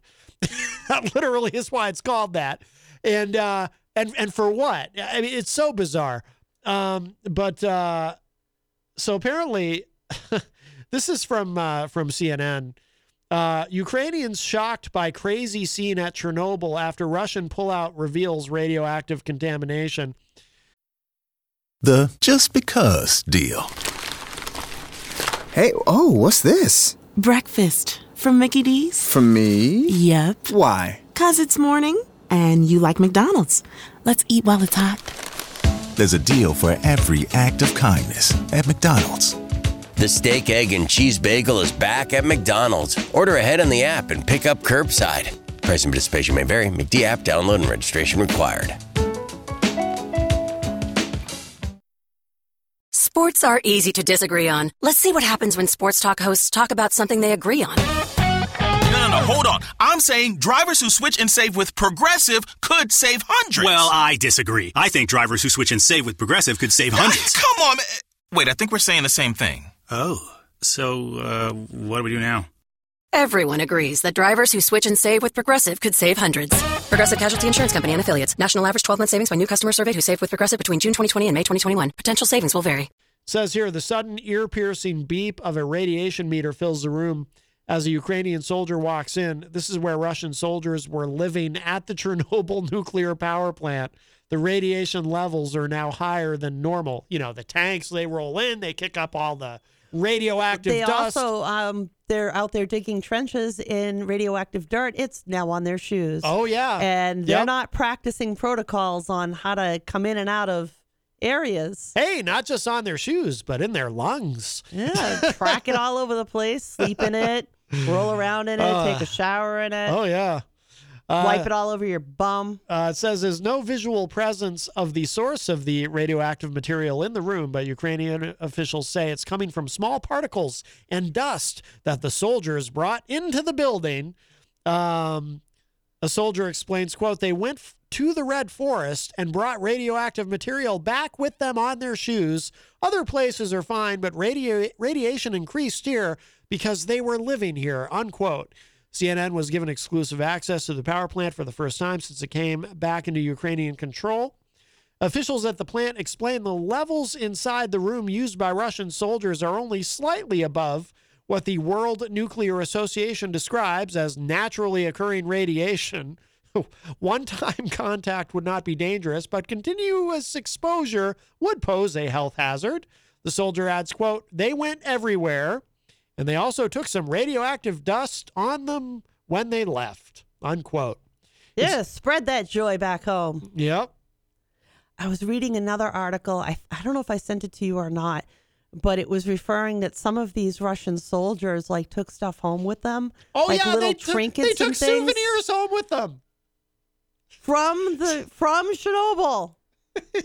I'm gonna bring this rock home and show it to my little girl. Here you are, honey. Yeah. So either these you uh, glow in the dark yet? either these Russian soldiers are irretrievably stupid, or just they were just flat out lied to, which is probably Obviously stupid. Pro- well, probably in some regards. Yeah, but I, I don't doubt that they were lied to as well. I, I I have no doubt that they were told, "Oh, there's no radiation here." Meanwhile, there's Ukrainian workers going, What are you doing? Yeah. You realize you're risking the entire world. yeah. You know, you see these guys like in special suits and covers over their shoes and everything else. And here come the Russian soldiers in their fatigues, Yep. never changing anything, going in and out of this room, that Oh, room. yeah. Everybody's using the same bathroom. They you had- know, I mean, geez. They had they to they have, might as uh, well just friggin' bathed in the dirt. They had to have been lied to. They couldn't literally be that stupid, could they? I don't know. I I, I don't know. I mean, it's funny to But- think that they are, but they couldn't be. They're so young. Is Yeah. what we're hearing a lot out of the Ukrainians. Is Yeah. that they're, they're very young. They've been drafted. The conscripts, yeah. They don't know anything about what they're doing. And I can imagine that these young, you know, 20 something year old soldiers probably don't know nothing about Chernobyl. They probably really don't know a heck of a lot about it. Good point. Yeah, because that know- was that was 1986. Right. Yeah. And um, that was before the wall came down. That was before, you know, any of that stuff. The, it- the the Soviet bloc was still very much intact. Yeah, that's true. So how much do they even know? Like they don't know that that forest turned red when Chernobyl blew up. They just see a weird looking forest Yeah. that's not red anymore because they, you know, It probably uh, it, it probably looks very inviting. I mean, red is my favorite color. Got probably some be, kind of like be pretty cool to see a red forest. some dumb colonel out there going, dig trenches. We need to have a de- we need to have a defensive line here because we know those Ukrainian Nazis are going to try and come in here. Meanwhile, the Ukrainians are going, you people are crazy. You want to dig over there? Be our guest. Yeah. I'm sure they didn't get any blowback from digging in that dirt. And then, of course, their trenches. So what are they doing? Sleeping in it, eating in it. That was another thing. Ukrainian so uh, when they when people were Ukrainians going back to Chernobyl and, and getting it back under control were like finding empty ration boxes in the middle of highly radiation radiated areas. Like these people were just sitting there eating a meal and they obviously didn't have detectors like all the Ukrainian people do, so there was no beeping going on. I Um, mean, jeez. Tom says uh, in the chat, once your skin falls off, it's all over. Yeah. Yeah. Uh, Melanie did not like your uh, Russian impression. Well, call in and do better. Come on, show me how to do it here. Well, how Gonna did- open how- up the how- mouth how- here. How did how did you how did you do it again? I What- have no idea. So I don't know. I It was, was- it was I something like, faking it. uh, it was I was being it was something like I was being uh, a dork. Yeah, Leave me we're alone. Gonna, we're gonna dig some trenches over here or something. I think it was I guess like did a I like make a, southern? like southern. Hey, uh, I don't know sou- why I equate that. Yes, I do. Southern southern Ru- southern Russians. That sounds like a drink. I'll have a southern Russian. if it's not a drink, it could be. But we boycotted all of Russian's alcohol, That's so we're not th- going to do that. That's true. Yes. I don't want nothing from Russia. Uh, I don't want nothing. I don't want my dollar going to nothing. Nothing, I tell you. Uh, it says here it's an example of what Ukrainian officials say was the lax and careless behavior of Russian soldiers while they were in control of the site of the 1986 nuclear disaster. The area around Chernobyl, namely the Red Forest, is still the most nuclear contaminated area on the planet, with most of the radioactive particles present in the soil. Ukra- There's a there's a dome over the big explosion area. There's like this massive dome they erected there. yeah. They were yeah. digging around that sucker too. Yeah. well, yeah. Uh, it says uh, Ukrainian officials have released drone footage of what they say were trenches dug by Russian soldiers in that area, which is particularly radioactive. At a safe location on the edges of that area, CNN saw a Russian military ration box that exhibited radiation levels 50 times above naturally occurring values. Russian soldiers held Chernobyl for a month and are thought to have been operating in contaminated areas most of the time. So you imagine that they're getting back in the truck with all the rest of the troops in the back of the truck heading home or climbing back into that tank for a few hours of driving. Yeah, it's How many are going to uh, end up dead because of this? Oh, they all will probably. And then how many They of them are will. bringing what home? Like, what if they Oh, go yeah. home with these clothes and their shoes and everything else? And, you know, now Maymay's gotten radiation. yeah, You're going to have weird stuff going on in Russia forever now with what's what they're going to bring home. um, Oh my God. kind of. Uh, It could get really sick. Like, there could be thousands of deaths as a result oh yeah. of this. I don't know. I don't even know what to call it.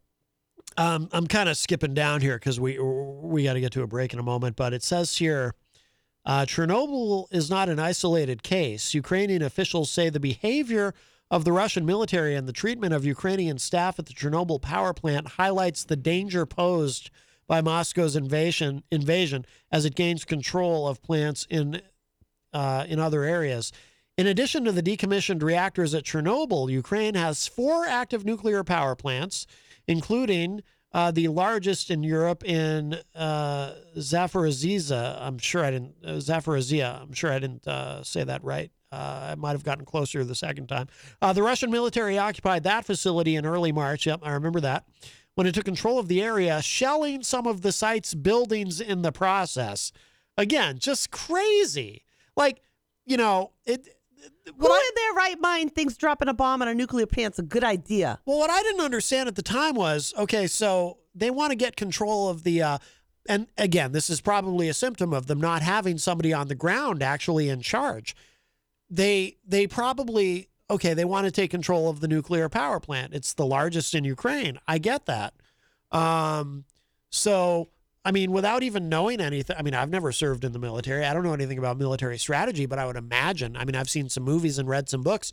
I would imagine, you know, you, uh, you know, you you secure the perimeter, you and the, you go in and you, uh, you know, uh, capture everybody who's running the place and and uh, lock them away somewhere, and you you take over. You don't you don't shell the power plant itself.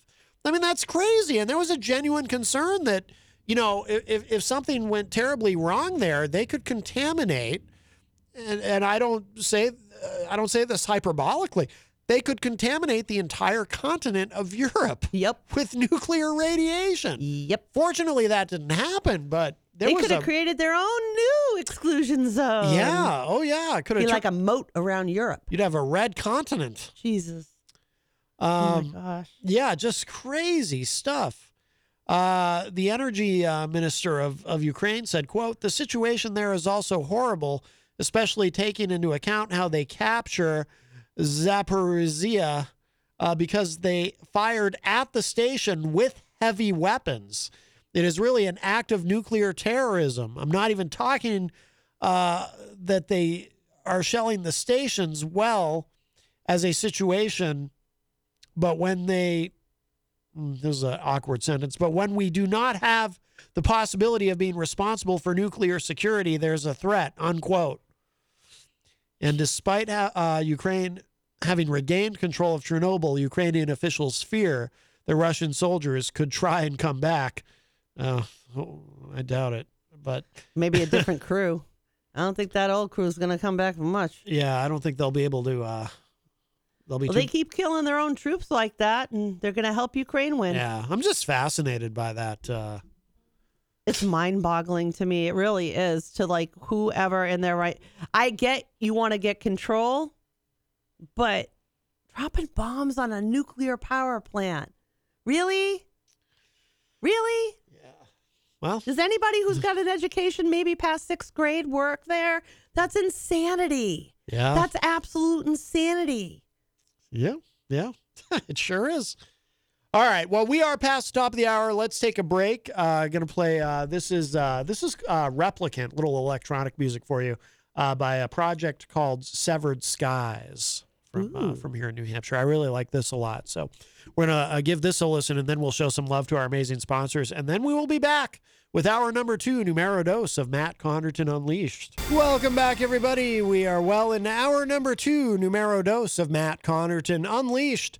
And we are live from the studios of WMNH 95.3 FM in glorious downtown Manchester, New Hampshire. Also on Comcast 97 if you're in Manchester. And hello to all of our online listeners across the nation and around the globe. You can go to my website, mattconnarton.com for all of your live streaming options, social media links, contact info, show archives, etc., etc. Today is Monday, April 11, 2022. Uh, Jenny is here as well at the news desk. Yes, oh great one, hero of your people. Thank you. Yes, I've well, I've hypnotized them all. You see, according to uh, the jealous one, as we now refer to him, I've hypnotized everyone to uh, to worship me and and and listen to my show. I thought you meant sound like chicken. No, no, that would be uh, that would be strange. Oh. I, I wouldn't do that. That that's hack. I don't do hack. I wouldn't do that. Uh, but no, you have us all under your spell. that's right. You made us. Mm-hmm. Yes, I've mesmerized you all.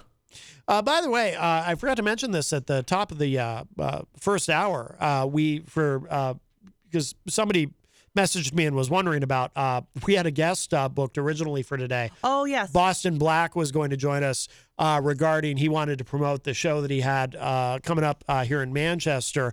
Um, he actually he had to cancel because of the show. Uh, he had to cancel the show because apparently his um, the headliner that he had booked for the show has to be on the set of a movie that day. So, uh, so uh, the the show will uh, presumably be rescheduled at some point, and then Boston Black will uh, join us again in studio. So stay uh, tuned for point. those dates. Yeah, so I told him, you know, well, keep keep in touch, let me know. So he's always welcome here. So anyway, uh, if you were wondering about that, uh, of course, I do want to remind you we are proudly sponsored by the Hop Knot on Elm, right across the street. Don't go there today. Monday and Tuesday is their weekend. Uh, or as Gonzo would say when doing his impression of me, Monday and Tuesday is their weekend. That's my impression of Gonzo's impression of me. As you know, I do impressions of Gonzo's impressions of uh, Sounds like you're going through of various puberty people. again. I know, right? I sound like uh, Peter from uh, Right. the Brady Bunch. Yes, That- that yes, you do. episode. Yes, yes. I remember that sa- that episode. That's right. the song was "Change." Yes. Yes. When it's time for a change. Yep. Yes. Uh, but uh, but yes, uh, they do have delicious gourmet pretzels. They have an assortment of craft beer. They've got a lot of great things going on. Wednesday night is industry night. Thursday night is trivia night, hosted by Bill Cini, which is a very popular feature there. Uh, reserve a table early if you're going to do that. Bill Cini, of course, also does trivia on the morning show on Wednesdays. Um, Friday night, uh, Sam Robbins is playing there. They have live music on Friday nights. Sometimes on Saturdays, they have karaoke. Uh, they've got uh, another great Juneteenth event, which we'll tell you more about as that gets closer. Really looking forward to that. uh, last year was pretty uh, pretty remarkable, and uh, this year is going to be even bigger and better. And, they, have mimosas in a bucket on Sundays. oh You get right, a bucket of mimosas. that's right, different Yes. flavors even. That's right. hmm So, uh, so we do love uh, the Hop Knot. Speaking of sponsors, uh, yes, uh, Paint Specialty Group is still coming on board. Uh, Jenny and I are going to be going there tomorrow, actually. So we'll touch base with them. We just got to figure out the uh, the ad, uh, the producing of the advertisement that is going to run here on WMNH. But that is still going forward as well. So we're excited about that. Great place. Um, Excellent care. yes, yes. Uh, Rocky Huber in the chat says, "All hail Matt the Hypnotizer." All hail Maddie. Well, All hail Maddie. I hypnotized him to say that, of course. That's why I said it. All yes, hail Maddie. That's right. Yeah. Uh, Dirk Don joins us in the Oh uh, chat gosh. room from the great state of Iowa. Uh, Dirk, of course, uh, has a couple of great YouTube channels. I recommend you uh, subscribe to them online. Uh, he's got uh, Arrogant Media, and then he's got the newer Java Fog YouTube channel. Lots of great content there. So please uh, give those, uh, go onto YouTube and hit subscribe on those. You'll be glad that you did. A lot of uh, really great, uh, great Yeah. content. He tends to have a live feed going on Sundays on Java Yes. Fog. I was watching it yesterday. Yep, absolutely. Yep. Very good. Good, good, good, Good, stuff. guy, good content. Uh, let's see. If you'd like to join us today, 603 250 6007 is the number to call in. 603 250 6007. You can also text me at 617 917 4476. Tweet me at Matt Connarton or send an email to matt at mattconnarton.com. And of course, you are welcome to opine and interact in the Facebook live chat. But the best thing to do so that we can fully hear and enjoy your dulcet tones is to give us a call at 603 250 6007. Uh, we should remind everyone, too, Jenny will be uh, tonight on The Charles Richardson Show. I shall. Yes. I will be present in We Work Blue. Yes, yes. Very, very blue. That is, uh, that is an online show, not subject Yes. to FCC regulation. yes, it is. So the Charles Richardson Show every Monday, Wednesday, and Friday night from 7 to 9 p.m. Jenny is the, I, I would say, the primary co-host on that program. Uh, Charles, of course, was here one week ago today to help us celebrate. That was so cool. to help us celebrate our five-year anniversary here at WMNH, and then we uh, we all went to Elm House. Uh, but uh, yeah, it was great to actually meet Charles in person. He's very tall. He's six foot four, apparently. He is. He's a lot taller in person. Yes, yes. You looked very short next to him. Yeah, I didn't realize. And I looked even worse. I, I, am vertically challenged to begin with. No, I don't. I, I, I, I still think for a woman, you're average height. I really do. You you don't For a seem short. woman. Yeah. Or a woman. Well, wom- women are shorter than. I don't know what the average height is for for Unless women. you go, no, you know, that's what you're used to around here. But in the other parts of the world, it's not so much like that. right. In the Netherlands, I was really tiny. Everybody around me, male and female, were super tall. I think the average height there is like six foot. Yeah. I, I felt very small. Wow. I couldn't reach a lot of things. It was interesting. I don't know what the uh, average is for women in the United States. For men, Me I for men, I believe it's five nine. I think I've shrunk. Well, we shrink as we get older. I don't need you to prove me right. Because I used to be five eleven, and now I'm five ten. Uh huh. So uh, Peter White used to be uh, six ten and a half, and now he's only six ten. Really? Yeah, he's a very tall man, Peter White. Peter I White know he's a very tall show. man, but I didn't know he shrunk. No, yeah, well, we all do. How do you know he shrunk? He told you. I think so. Wow. We do. We actually start shrinking uh, earlier than people realize, around age 30. Oh, But we shrink at different rates. Some people shrink more than others. I, I think you've looked into the shrinking thing a bit much. Well, you know, it's something that happens. It's Or- something you're concerned about, or- apparently. Or we get hunched over, like if you're. I don't uh, want that part. If you're extremely tall, like uh, Howard was talking one day, Howard Stern, you know, because he's a tall, he's like six five, and he was talking about how he he he feels himself getting more and more hunched over, but he's always been hunched over because he's so used to talking to people who are shorter than him. or ducking to get in doorways. Oh yeah, no doubt, no doubt. Uh, Dirk in the chat room says on Java Fog, I talk I talk to something. Uh, the jealous one, as we now refer to him, has never touched a woman. Ooh, burn! Oh, the jealous one. You know he's listening. shade. That's what Christian would say. Throwing shade. That's right. The young people say that. Yes, yeah, throwing shade. term. Yes. For me, anyway. Um, but uh, yeah, and you know, you know, the jealous one uh, listens. Can't help himself. He's been uh, he's been very. he you have hate listeners. You do. Oh, have I do, Hate yes. listeners there, Maddie. They just can't quit you. That's right. I wear that like a badge of honor. True. Yes. True. Absolutely. God. Absolutely. Seriously. But well, good for a laugh. Uh, 603 250 6007 is the number 603 250 6007. Um, Something I wanted to do, I've been meaning to get to this for a couple of days. I, I wanted to, um, you know, you, you mentioned it uh, earlier uh, genocide. Yes. And Which our president won't say. I've been, uh, And he should. I have been calling it uh, genocide as well. What is going on uh, in Ukraine because of the uh, indiscriminate killing of civilians? The mass Um, graves should convince you. Yes.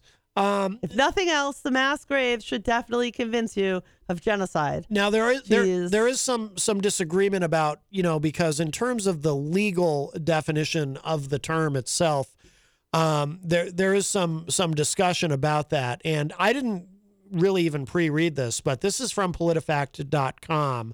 Uh, Russia, Ukraine, and the contested language of genocide, because you know the, these these terms, um, you know, you can. I mean, the, the thing about any any term like this, you know, you can use it. You can use it very precisely uh, with a very narrow uh, definition. You can use it broadly and, and more loosely. So, um, but uh, very often the legality of how you use certain terms and you know diplomacy and whatnot these these all play a role. So I was curious to listen to this because I've I've been using the term like I said when you know they're they're just killing. Uh, I mean you know they, they hell they they even bombed a building that said children inside on it and they they still bombed it. So to me it appears. I mean, they bombed a children's hospital. Yeah, it it, it, looks to me like they at, at a, a decision was made that you know we're just going to kill everybody. We're just going to kill kill Ukrainians um, because the original plan didn't work out of just you know defeating the Ukraine military and then taking over the country. So now they're just going to kill everybody. That's what it looks like on a gut level. So this is from PolitiFact. It says here. And again, I did not pre read this, but we'll explore it.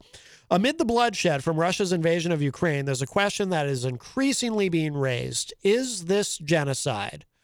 Through April 1st, the UN Office of the High Commissioner for Human Rights said it had confirmed that 1,325 civilians had been killed in Ukraine and 2,017 had been injured. By the way, I'm stunned that that number isn't higher.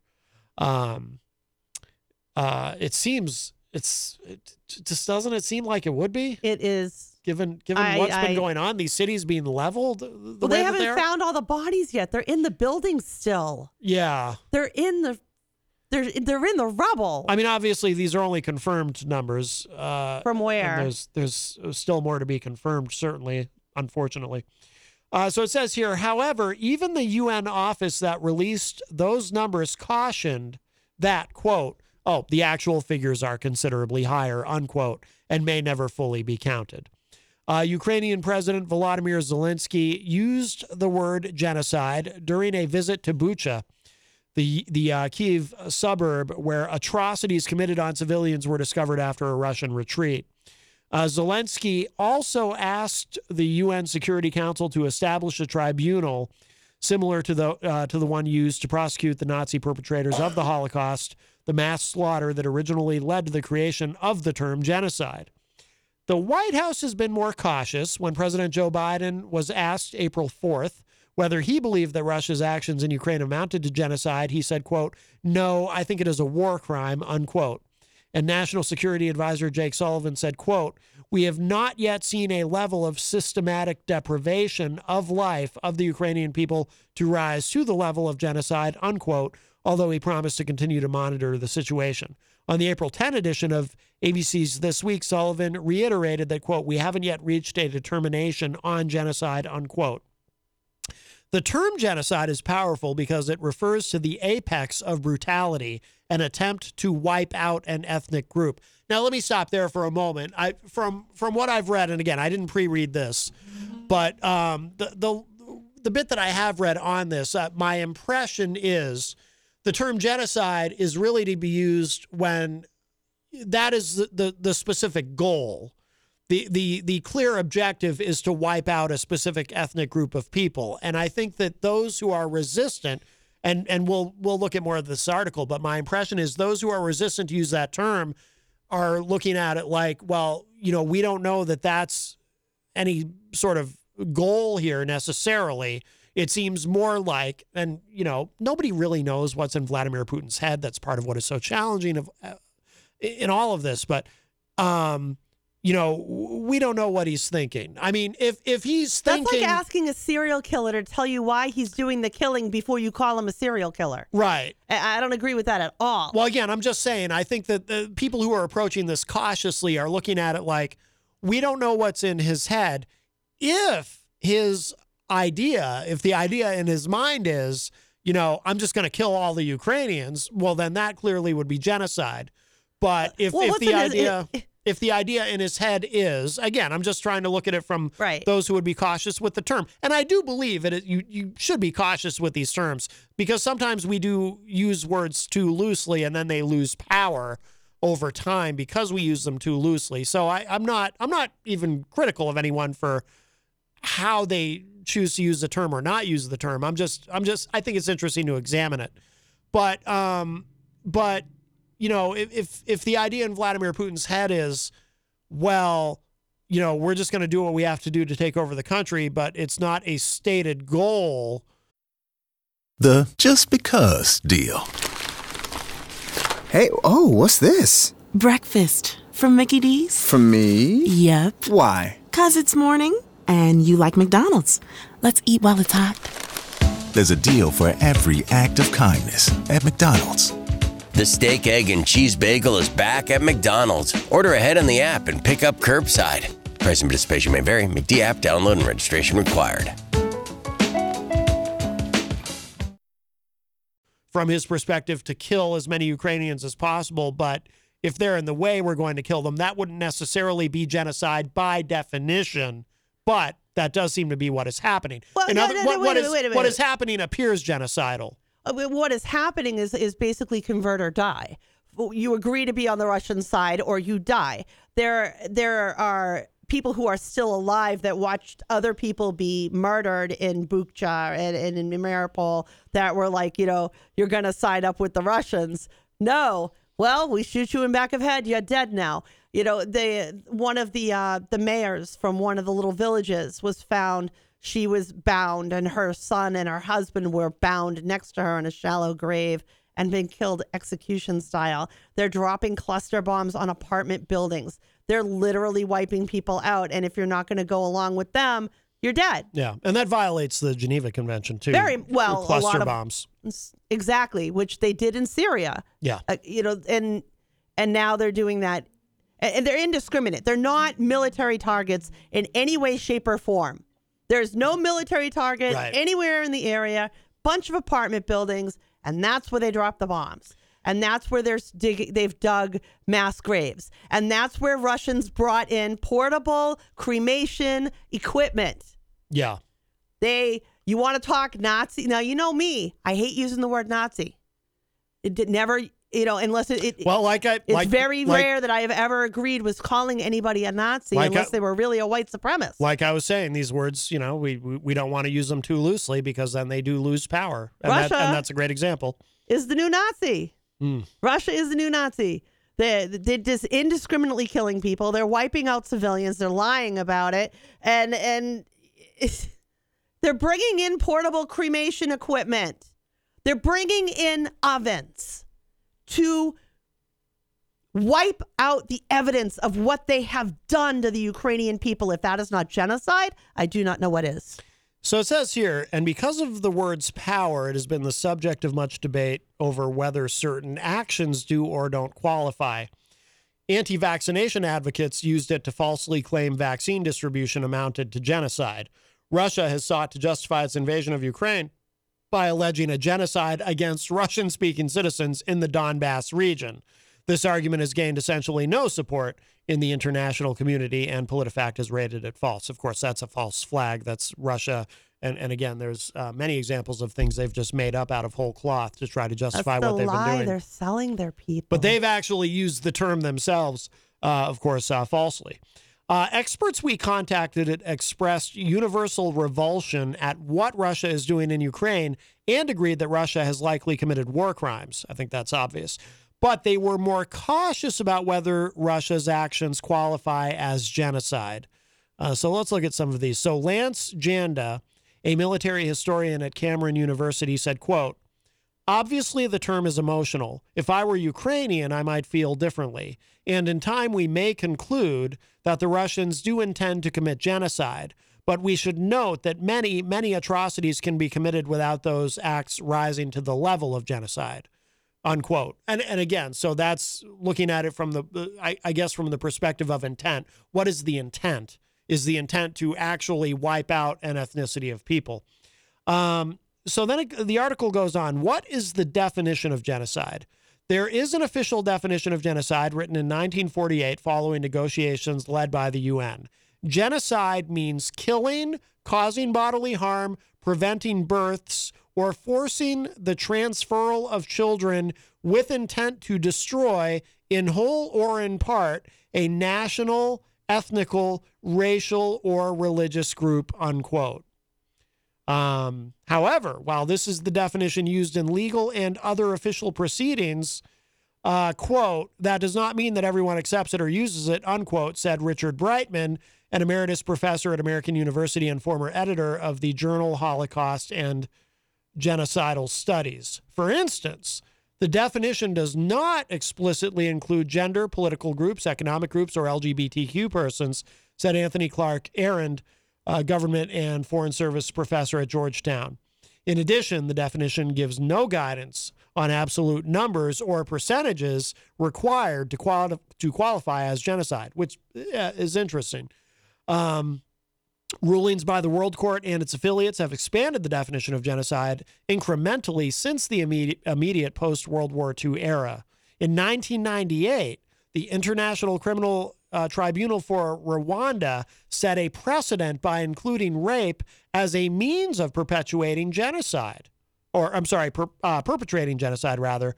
Uh, that's interesting, said Sarah E. Brown, executive, executive director of the Center for Holocaust, Human Rights, and Genocide Education. And in 2007, the World Court classified the killing of 7,000 men and boys in Srebrenica during the attack as on Bosnia uh, Herzegovina as genocide. While the justices broadly uh, broadly cleared Serbia of charges of genocide during the Balkan War, they did find that Serbia failed to act to prevent the more limited instance of genocide in Srebrenica. This demonstrated that genocide related charges can be upheld in specific events, even if not in an entire war. War crimes, either consisting of individual incidents or uh, or the higher policies that enable them are defined under the law of armed conflict. In Ukraine, the most commonly cited war crimes allegations against Russia are the deliberate targeting of civilians. Uh, and that's obvious. Yes. Oh yeah. They can't hide. I don't know. It's like it's like parts of the world seem to think that they can still hide things. And in this day and age with cameras and satellites and stuff, you can't hide it. No. No. We got before and after pictures here. I mean, Yeah. you know, in the targets, they actually hit a red cross. The, in Red Cross always has their stuff like big white red cross on the big giant top of it on the sides of it. Mm-hmm. And, and that's something that well kind of was respected was leaving the Red Cross alone because they're just there to help help the citizens. But nope, they they dropped a they dropped a bomb on there, dropped a bomb on a maternity center. But the apartment buildings, the Yeah. whole neighborhoods that look like where we live, Yep. or they did look like where we live. That is just it's mind-boggling to look at what has happened. All these people that shouldn't be dead. All of these children that shouldn't be dead. Now, there's a part of this article where it gets to the matter of intent, which actually, so this this cuts against what I was saying. So what it says here is what genocide does not require is intent. Uh, again, this is from PolitiFact.com. It says here legally demonstrating intent can be challenging. Uh, Brown said, "quote But if there is proof of an overarching strategy that targets people based upon a perceived religious." Uh, ethnic, national, or racial identity, then it could be genocide under the internationally agreed upon definition, unquote. That's what I was saying about not asking the serial killer why. Right, right. Yeah. Um, but if you look at if you look at what you were saying though, as far as intent, I mean, I think it's pretty intentional that they drop bombs on homes, Right. not military targets, not military bases, True. neighborhoods. Yeah. yeah. No, you're right, and that's that's a, a strong And- and argument they're- for they're it is genocide. Yeah. they're after the Ukrainian people, and for the and and Putin says they're Russian. Putin says the Ukrainians are really Russians. We're all Yeah. just Russians. It's convert or die. Be Russian or die. If you want to be Ukrainian, we're going to kill you. That's like that's what these people are being put in situations of. You know, they, that one mayor I talked about, the the witnesses, she was she was asked to like denounce Ukraine, and she Mhm. refused. yeah. It was when she refused that they killed her husband and a son and her and put him in a shallow grave. Mm-hmm. So that's literally it's this is like, you know, way back in the Crusades, it was convert to Christianity or die. This is be Russian or die. Mm-hmm. Yeah. You do, he wants to wipe out Ukrainians as a people, as a culture, Well, he as has- a language, and replace it Yeah. with Russia everything all the time. Well, he has said Ukraine doesn't exist. There's no such thing as Ukraine. He has said that. right. It's it's all Russia. There and is no Ukraine. he- he's literally said, "We're all Russians. yeah. We're all Russians." And and, and and you you can't win against somebody like that. And and we shouldn't even be trying. We should learn from the mistakes in NATO. If France and who was it? France and Germany? No, wasn't Germany. France and another country were part of the reason why Ukraine was not allowed to be voted into NATO back in 2000s, early 2000s. They were denied entry because people did because the other nations were concerned about upsetting Russia. Mm-hmm. And look where we are now. Well, there is an, an argument, and John Hopwood has made the argument. Uh, although I'd like to hear, I'd like to hear him expand on it actually. Um, but there, there is an argument that NATO expansion uh, got out of hand. Uh, you know, and that a lot of these countries like Lithuania and everybody, you know, it shouldn't even be in NATO to begin with. That it that it just it, and that NATO got bigger. NATO got bigger than it needed to be, and it was just unnecessary. Zelensky's done with them. He's done. He Yeah, made well, comments today that were yeah. very powerful. But it, you and I were watching all of this. It looks like there's a possibility for Ukraine getting into the EU. Yeah. The European Union sent their president. We were watching that, and she went so far as to call it genocide, didn't she? I'm not sure. I thought she used that word. Uh, now Oh. I'm going to have to go back and look. I'm not sure. Well, so but what happens if they get brought into the EU at this point? I don't know. And that's that's a whole nother. I didn't see that one coming, to be honest. Yeah. I didn't think it was on the table at all. I don't think it does anything for them in the short term, really, other than it's it's a show of unity, That yeah. which is not a bad thing. And if they do admit them, then it does in fact become the EU against Russia. They would have to. They would have to defend Ukraine. No, it's still not NATO again. It's still not NATO. The EU would have to be in lockstep with one another, though. No, it's. I mean, the the EU. It's it's economic. It's not.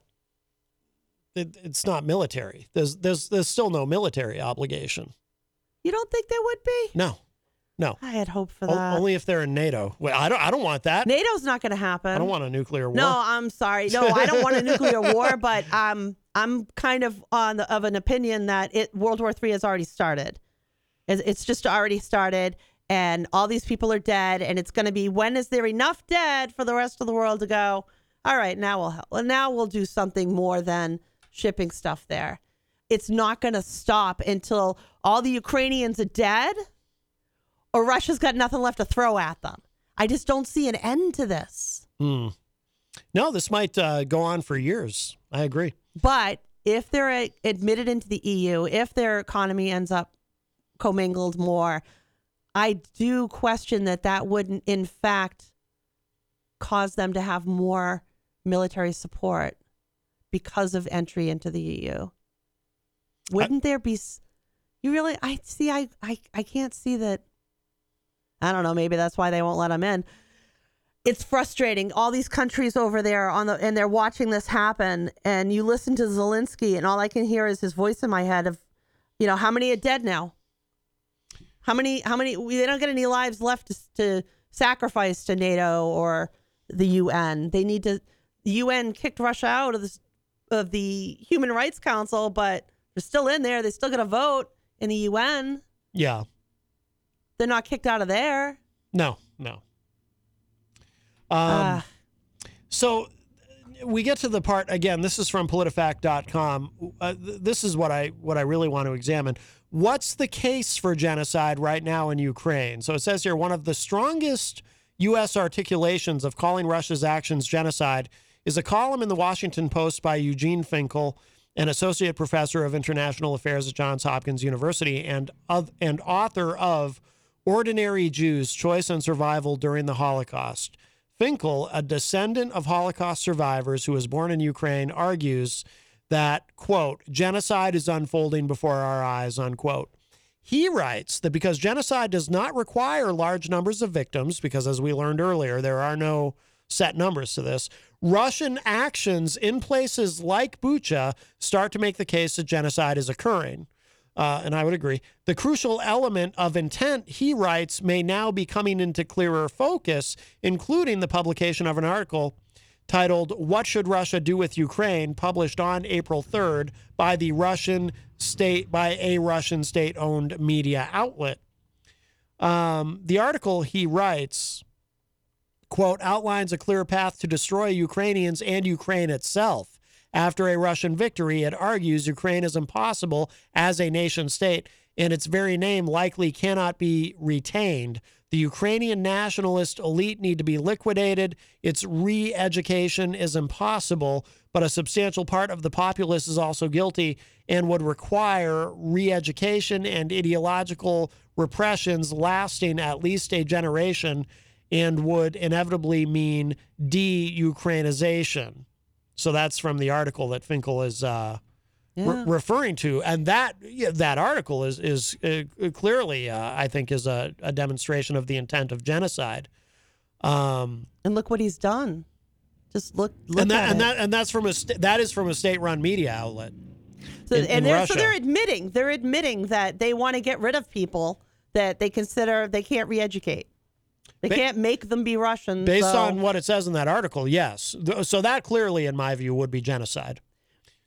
Um, It- it- just look at what they're doing. They're literally just wiping people out. They're they're not even bothered. Like we're not trying to like march into a city and capture the people. They're just dropping bombs on them. Right. Um, Finkel writes, quote, the combination of official statements denying Ukraine and Ukrainians the right to exist and mounting evidence of deliberate large scale targeting of Ukrainian civilians leaves little room for doubt. The threshold from war crimes to genocide has been crossed, unquote. Uh, Timothy Snyder, a Yale historian, agreed in a recent column uh, that the article is a genocide handbook for Russia's war in Ukraine.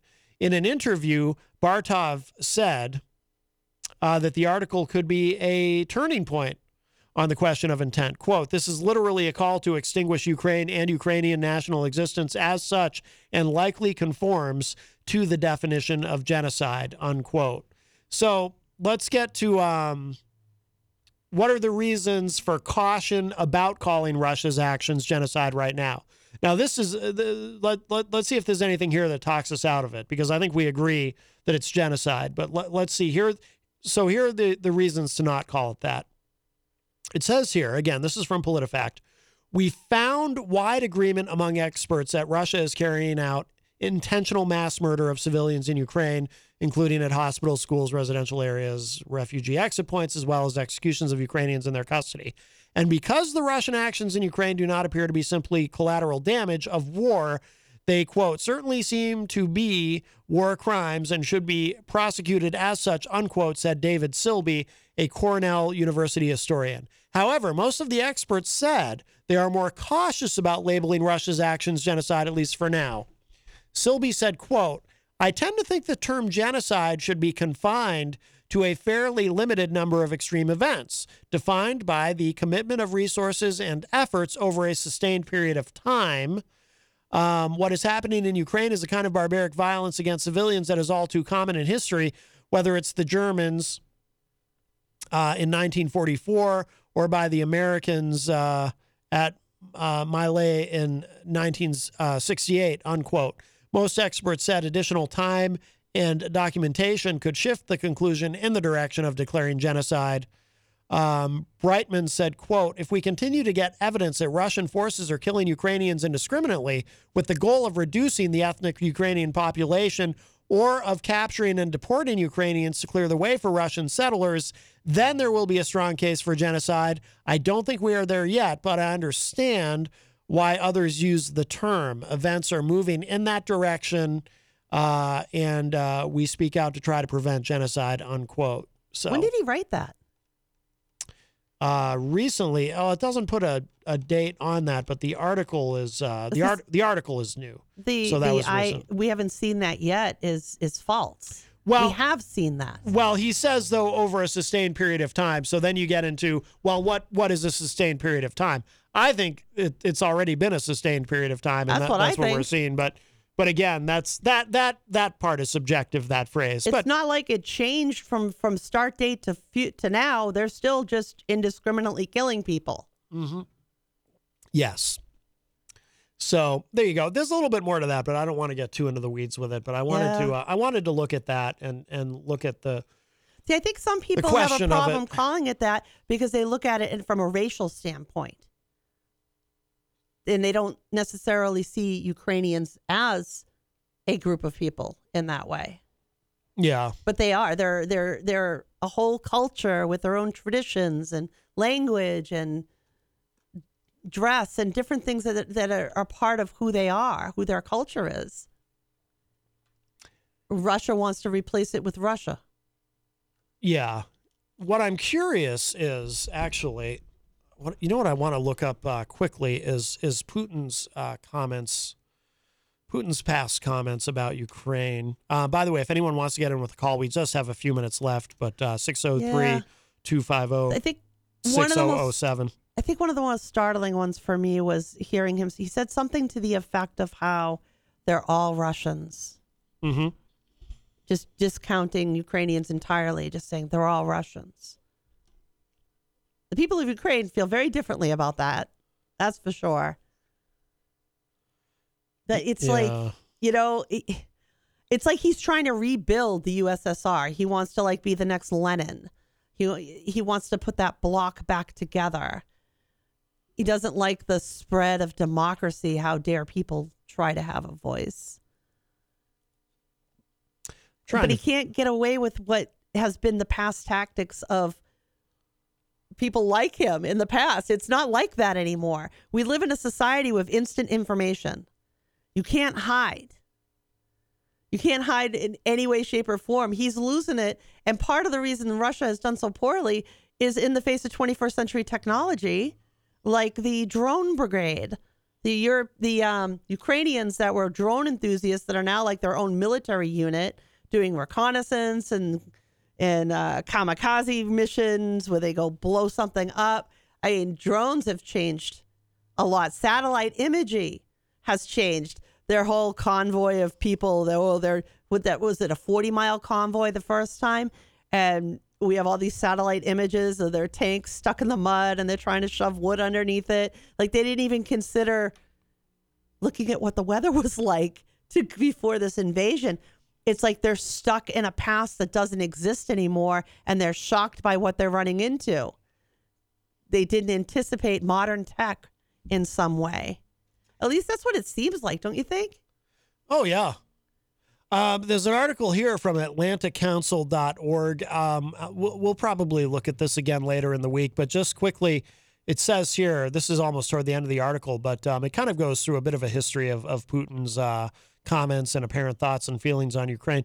But it says here Putin's most notorious and revealing comments on Ukraine were made to U.S. President George Bush in 2008 during a NATO summit in Bucharest. Um, he reportedly said, quote, You have to understand, George, that Ukraine is not even a country. Part of its territory is in Eastern Europe, and the greater part was given to us, unquote. While these statements accurately reflect the general tone of Putin's policies toward Ukraine, their significance pales when compared to the catastrophic consequences of his 2014 decision to launch a military invasion. Of course, that's when they took uh, when he took uh, Crimea uh, which was very quick. That that they were able to do very quickly. But um, Yeah, I mean, you know, he, he told an American president, you know, look, it's not even a country. It's not it's not even a real place. It's, No. it's a part of Russia. I think he has a map of the USSR in his brain, and that's what he's going for. Yeah. As awful as that is to say, it does appear. At least, why else? Why is he trying to expand Russia's footprint? To Yeah. what end? But to re- create a larger group to fight against democracy. Well, we are uh, we are just about out of time, so we should uh, remind people, of course, the Charles Richardson Show returns It live does. tonight online, as it is every Monday, Wednesday, and Friday from seven to nine p.m. And Jenny, you'll be on tonight, as you always are. I will. Yes. I suppose. Yes, I will be there. We will have a fun show, I am sure. Back from his vacation, so we'll see if there's any wild stories. Yes, perhaps he'll tell a, a story of his adventure in uh, in Manchester. Yeah, what was it like in the Shire? Yes. Isn't it nice? Nicer than Florida. yeah. Sir- We have less taxes. yeah, that's true. That is absolutely true. I keep saying that just to like bother him. By the way, uh, Texas Mike is in the chat room and says, "I love a lazy Monday. It's 5:30, and I'm still wearing my pajamas from last night. I just hope Texas Mike has his yeehaw back."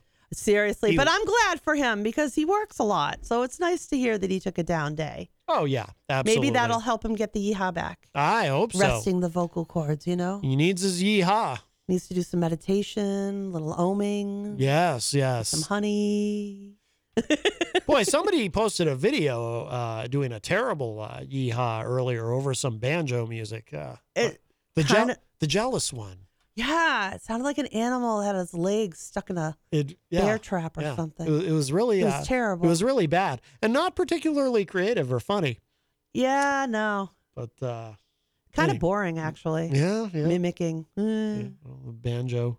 Blah, blah. Banjo's uh, actually, I, I'm, I'm. It's not really my kind of music, but I'm very impressed when I see a, a really good banjo player or Seriously. hear a, or hear a really good banjo player. you How know? fast they move their fingers up and down. Yeah. I have no clue. It is remarkable. uh, all right, we uh, we are out of time. We got to go. Make sure you check out Jenny later on the Charles Richardson Show. And if you miss any part of this program, it will be up in just a little bit at WMNHradio.org and at my website, mattconnarton.com. And uh, that's it for us for now. Talk to y'all a little bit later. Bye, everybody. Bye bye. Imagine your new bathroom. A sparkling new tub, a modern shower conversion, a seamless new wall, all done in as little as a day. Introducing Bath Fitter. Join over 2 million customers delighted with our one of a kind remodeling process. No demolition, no mess. Guaranteed for life. Installed in as little as a day. Book a free in home consultation at bathfitterpodcasts.com and get our best offer of the year right now. Bath Fitter 35 years of better bath remodels.